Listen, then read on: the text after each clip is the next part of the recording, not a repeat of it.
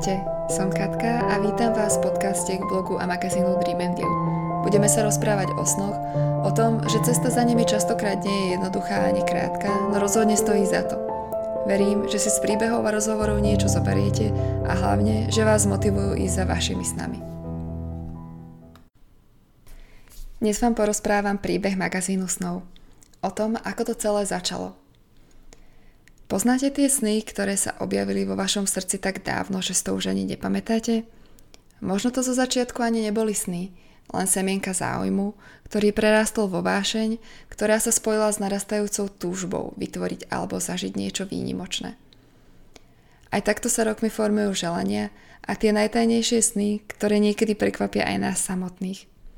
A tak sa jedného dňa prebudíme a zistíme, že zrazu do seba všetko tak krásne zapadá. Podobne to bolo aj u mňa. Časopisy boli od školských čias súčasťou môjho života. Od tínedžerských som postupne prešla na ženské a napriek tomu, že som v nich rokmi nachádzala stále menej inšpirácií a článkov na čítanie a stále viac reklamy, z neznámeho dôvodu som ich stále neprestávala kupovať. Časopisy som mala vždy rada, nech to vyznie akokoľvek povrchne. S obľubou som listovala tie lesklé farebné stránky s peknými obrázkami a textami, niekedy múdrymi, inokedy vtipnými, no občas aj úplne bezduchými. Ako asi každé mladé dievča som tajne túžila stať sa takou krásnou labuťou, aké sa objavovali na titulkách a stránkach časopisov. V tých časoch to však nebolo také jednoduché. Bežný človečík, ktorý nebol extra pekný, extra talentovaný, extra bohatý či vplyvný, o fotke a článku v časopise mohol len snívať. Keď sa zamyslím, vydará sa mi obraz, ako som robila výstrižky obľúbených obrázkov a zaujímavých rámčekov s textami. Raz som sa dokonca pustila do prípravy inšpiratívneho diára pre kamarátku, kde mala mať na každý deň nejaký typ, čo robiť, ako si ho užiť, spestriť a to všetko spracované peknou zaujímavou formou, teda v rámci mojich vtedajších možností, takže nožničky, lepidlo, farebné pera. Niekedy tam boli moje návrhy a nápady, inokedy citáty, či práve spomínané výstrižky z časopisov. Hm. V tomto bode je ešte nutné poznamenať, že toto všetko bolo takmer 20 rokov dozadu, keď foťaky, mobily a počítače zďaleka neboli bežnou súčasťou našich životov. Bavilo ma všetko v súvislosti s časopismi, no len z tej pasívnej stránky čitateľa, diváka, pozorovateľa. Keď sa niekde vo filme či seriáli myhlo prostredie zákulisia časopisu, okamžite to zaujalo moju pozornosť. Rovnako ma vždy upútali aj príbehy spisovateľov a fotografov. Ani vo sne by mi vtedy nenapadlo, že raz budem na druhej strane a sama sa budem podielať na vzniku vlastného časopisu. Fotila som, aj keď len úplne amatérsky, na obyčajné foťaky, aké vtedy boli dostupné.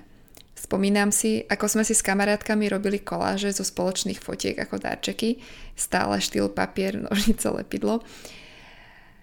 Na strednej ma bavilo aj písanie listov, ručne, najlepšie na voňavý dopisný papier, ktoré sa postupne vytratili a plynule pokračovali vypisovaním dlhočizných e-mailov.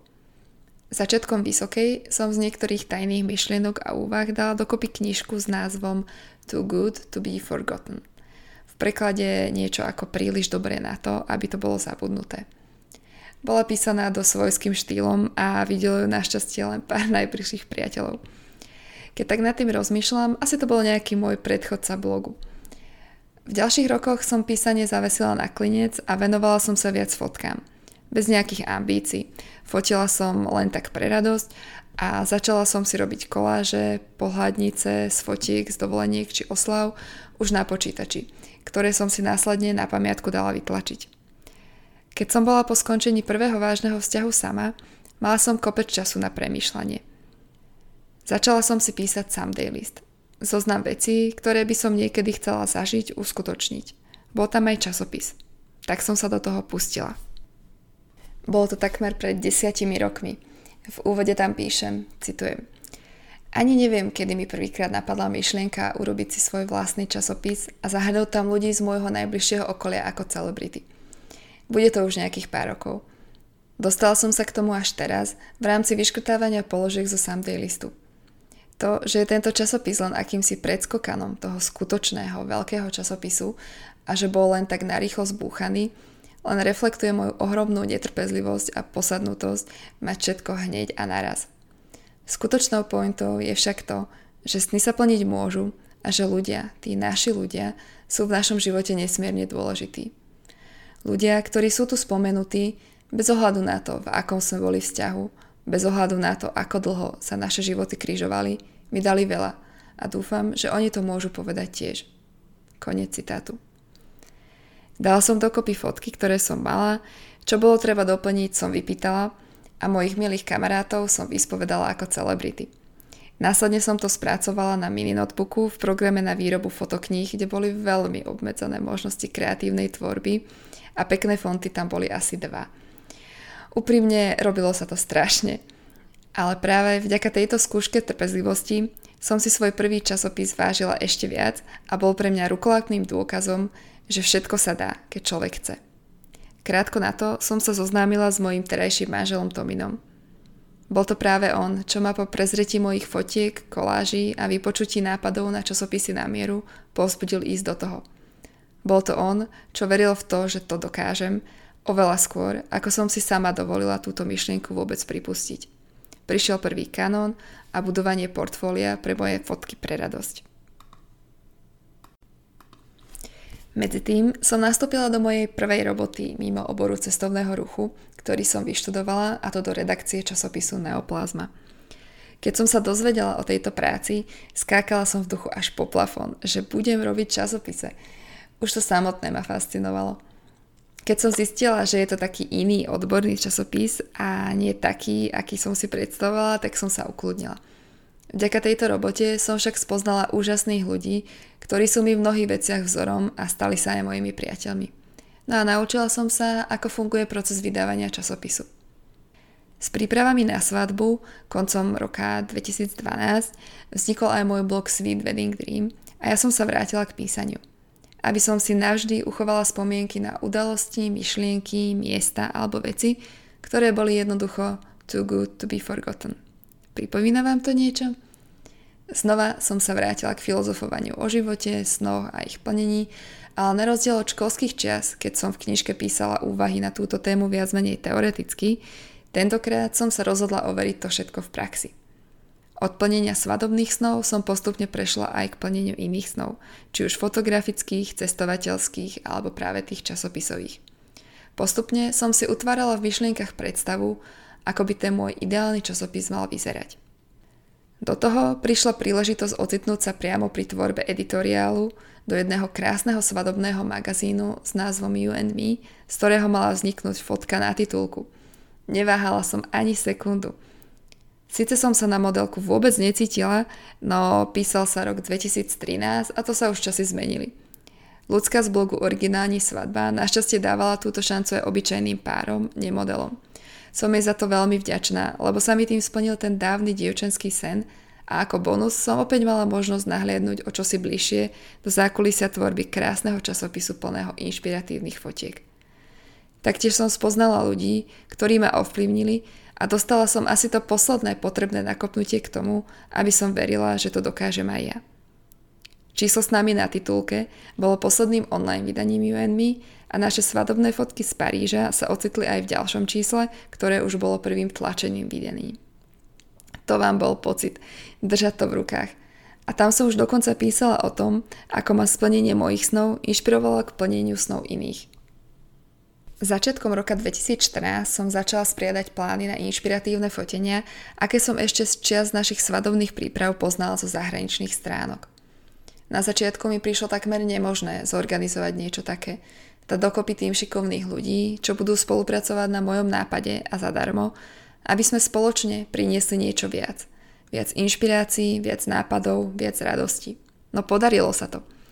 Síce to nebolo úplne podľa predstav, koncept fotení sa viackrát menil, nebolo všetko dokonalé a peripetie s hľadaním grafičky by vydali na samostatný článok, no napriek tomu všetkému vznikli prvé dva časopisy na mieru. Jeden ako pamiatka na predsvadobné obdobie dvoch zalúbencov a druhý ako inšpirácia na perfektný deň.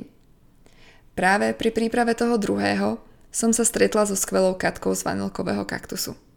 Po asi pol roku zúfania som konečne našla šikovnú grafičku, ktorá mi celkovo pomohla dať dokopy 5 čísel magazínu, za čo jej budem navždy vďačná. Inak, ak budete mať čas a chuť, prečítajte si tieto naše dva časopisy pre radosť. Už vtedy som sa snažila dostať tam krásne príbehy, pozitívnu energiu a inšpirácie zo života. Každý z nich je iný, no oba majú čo povedať. A každý je pamiatkou na to, aký sme boli. Viete, aký bol nápis na tom úplne prvom amatérskom časopise? The way we were, the way we are. Aj keď kvalite fotiek a dizajn je obrovský rozdiel, niečo majú tieto časopisy spoločné. Zachytávajú ľudí, ich myšlienky a životy v čase a vďaka spojeniu fotiek s textami dokážu zakonzervovať, akí tí ľudia vtedy boli. A to je podľa mňa úplne úžasné. Ja som totiž mala jedno obdobie, keď som doslova trpela túžbou všetko pekné zachytiť a uchovať si v spomienkach navždy. Obrázkovo, písmenkovo, pocitovo. No vďaka foteniu, blogovaniu a vytváraniu časopisov sa mi s tým podarilo celkom slušne vyrovnať.